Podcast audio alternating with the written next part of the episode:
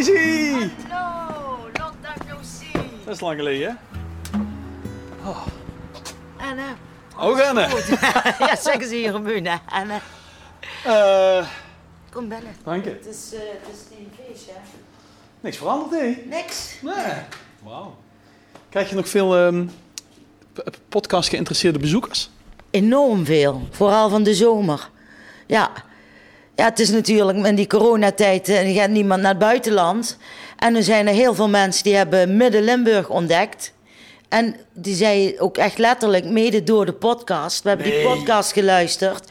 En we dachten, nou, waarom niet een keer naar Midden-Limburg? Die En- komen dan hier en wat komen ze dan? Koffie drinken? Of eh, Ja, de meesten komen overdag, die komen koffie drinken, maar er zijn ook goede borrelaars bij. die zijn er ook. ja, nee, dat is echt heel erg leuk. En dan maken ze een foto of dat, wat komen ze dan doen? Eh, dan, dan, eerst zitten ze buiten en dan durven ze dat bijna niet te zeggen. Want ze vinden dat dan toch een beetje gênant of zo. Van ja, we komen eigenlijk, we zijn eigenlijk hier voor de, om, om te kijken. Dus als ik daar dan achter kom dat het podcasttoeristen zijn, dan wordt het omgeroepen op het terras. Podcasttoeristen, en dan begint iedereen te klappen, krijgen ze een applaus. En dan doe ik altijd heel erg leuk. En dan zeg ik, willen jullie een rondleiding? En dan, oh ja, graag. En dan, ja, dan krijgen ze een rondleiding En neem je ze je- En dan neem ik ze mee naar binnen en zeg ik, ja, dit is het. En dan kijken ze. Bar, toilet, een dode hoek. En dan, eh, ja, de dode hoek is natuurlijk, hoek. de Ja, dode hoek is natuurlijk eh, favoriet. Bijna een miljoen luisteraars. Of althans een miljoen streams. Ongelooflijk, hè? Ongelooflijk. Maar ja, Midden-Limburg is ineens hot, ook bij bekend Nederland. Er zijn echt eh, dat ik denk, en ik herken die dan niet, hè, of ze heel erg.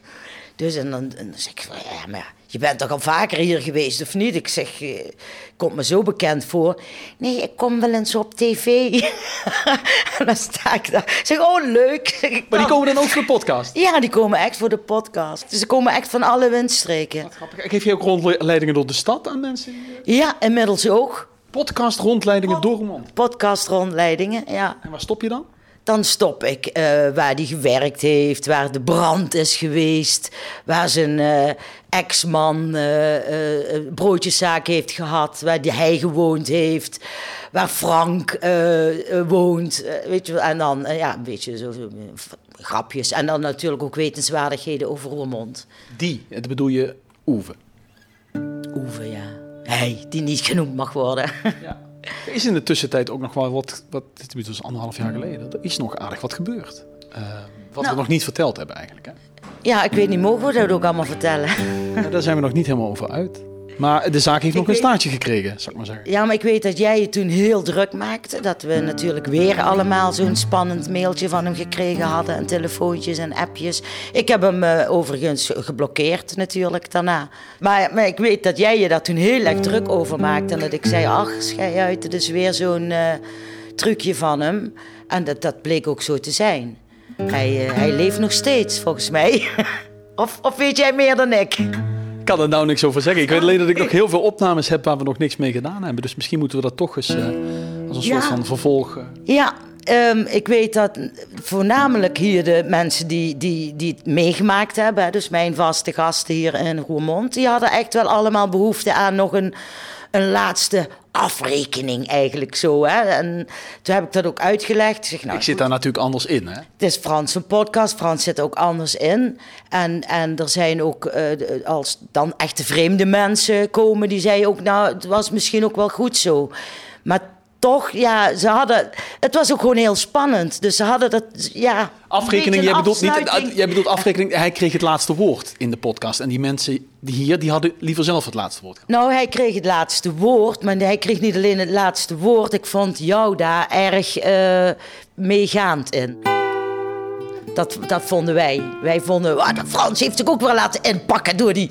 Dat, dat was eigenlijk de, de, onze conclusie. Ja. Dus we hadden graag eh, ja, echt wel gezien dat je, dat, ja, gehoord van... Ja, wat er daarna gebeurd is, dat de tachte verbeelding. En dat zouden we misschien toch nog eens moeten gaan vertellen. Ehm, maar ik heb eerst een, andere, een ander verhaal dat ik graag wil vertellen aan al die mensen die ook naar jou hebben geluisterd. Ja, Ja.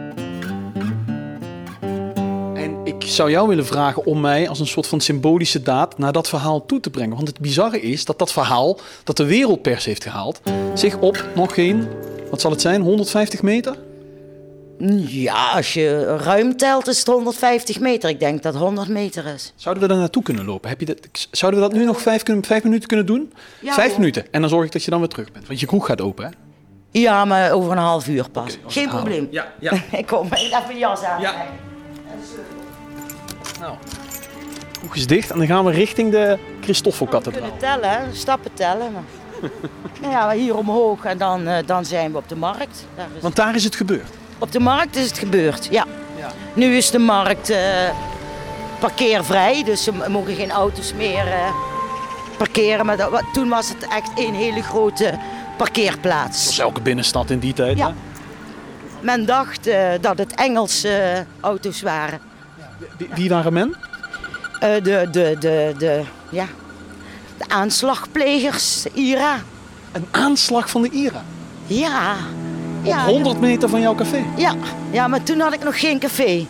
Dus dat scheelt. Toen woonde ik niet in de binnenstad zelf. Ik woonde toen eh, in een, in een eh, kerkdorpje vla- vlakbij. Wel gemeente Roermond, maar... dus ik heb het niet van heel dichtbij meegekregen. In die zin. Herinner je je wel wat dat, wat dat betekende toen? Want dat klinkt, het klinkt super heavy. Een IRA-aanslag op de markt. Hè? Eh, En plein publiek in Roermond. Onder de rook van de kathedraal. In een klein provinciestadje.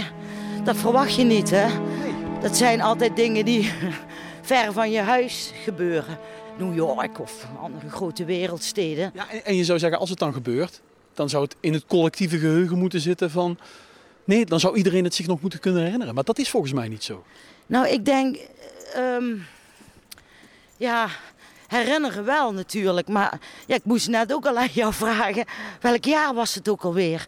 Het is natuurlijk en best al lang geleden. Kijk daar, hier hangt het eh plaketje daar. Oh, daar. oh, we zijn nu op de markt, hè? Dit Dit is wel de markt. het stadhuis, Ja. Vrijplein. En hier hangt een plaketje. Loop daar even naartoe. Zou dat? Ja, mag wel, hè? Tussen de stoeltjes door. Daar hangt een plakette.